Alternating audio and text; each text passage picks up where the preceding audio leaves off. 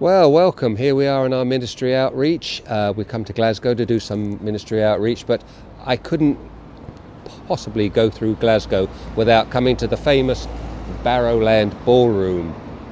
And you're probably wondering why we've stopped here, uh, why we're doing a little bit of filming here, because here, some 50 years ago, the murders were committed by a man they know as Bible John. Now, Bible John's a very interesting character because he was never caught for his crimes, and to our knowledge, he murdered three women. He may have even murdered more that we never heard about. Several of his victims were able to escape from his clutches, and the thing that made it so interesting was that he appeared to be very nice, he appeared to be very cordial, very sociable, invited them along for a drink, and then he suddenly changed and started quoting Bible verses. He seemed to be very much into Moses and what Moses would say and so forth. But most of the victims, and I think three of the victims who were murdered, met him at this ballroom, the Barrowland Ballroom.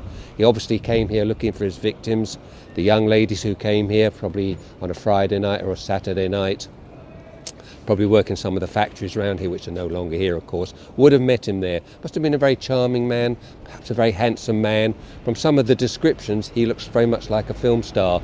But they obviously went off with him, and three of them were murdered. The crimes have never been solved to this day.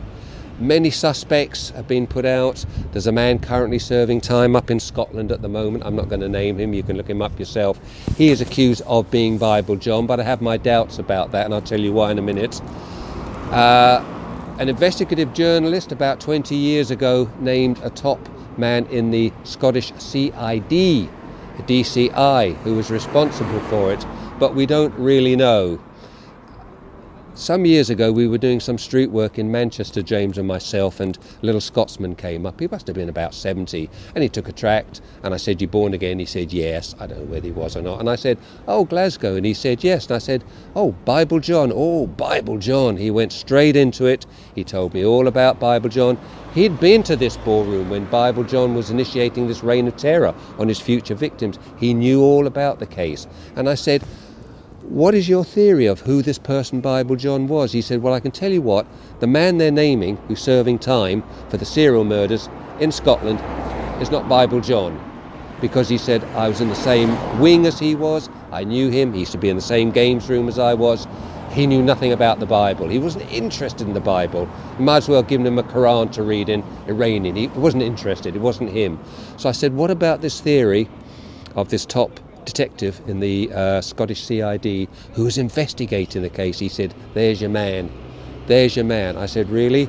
I said, Is he still alive? No. He said, I think several years later he either died or committed suicide. And after that, the murders went cold. Now, there was DNA rescued from the victims of these three murders. And I believe that some years ago they took some DNA court order from the man who's serving time in prison at the moment, matched it with the C, with the DNA in the victims, but unfortunately it had been contaminated too much. They couldn't get a reading at all. Too many hands had handled it there. So we'll never know what it all happened, but this is it. This is the Barrowland Ballroom. Looks pretty run down, pretty depressing. Very sad that these women came here.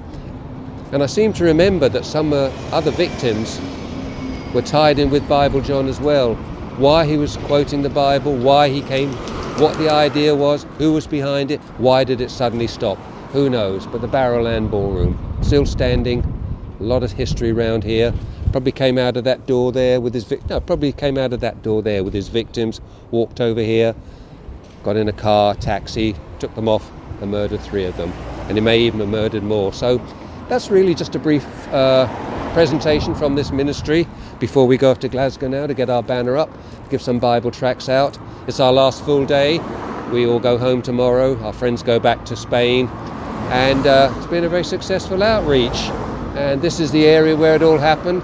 Probably a lot of secrets around here. So, from this ministry, Ex Catholics for Christ, from Barrowland Ballroom, the murders that were never solved and probably never will be, we say thank you and Maranatha.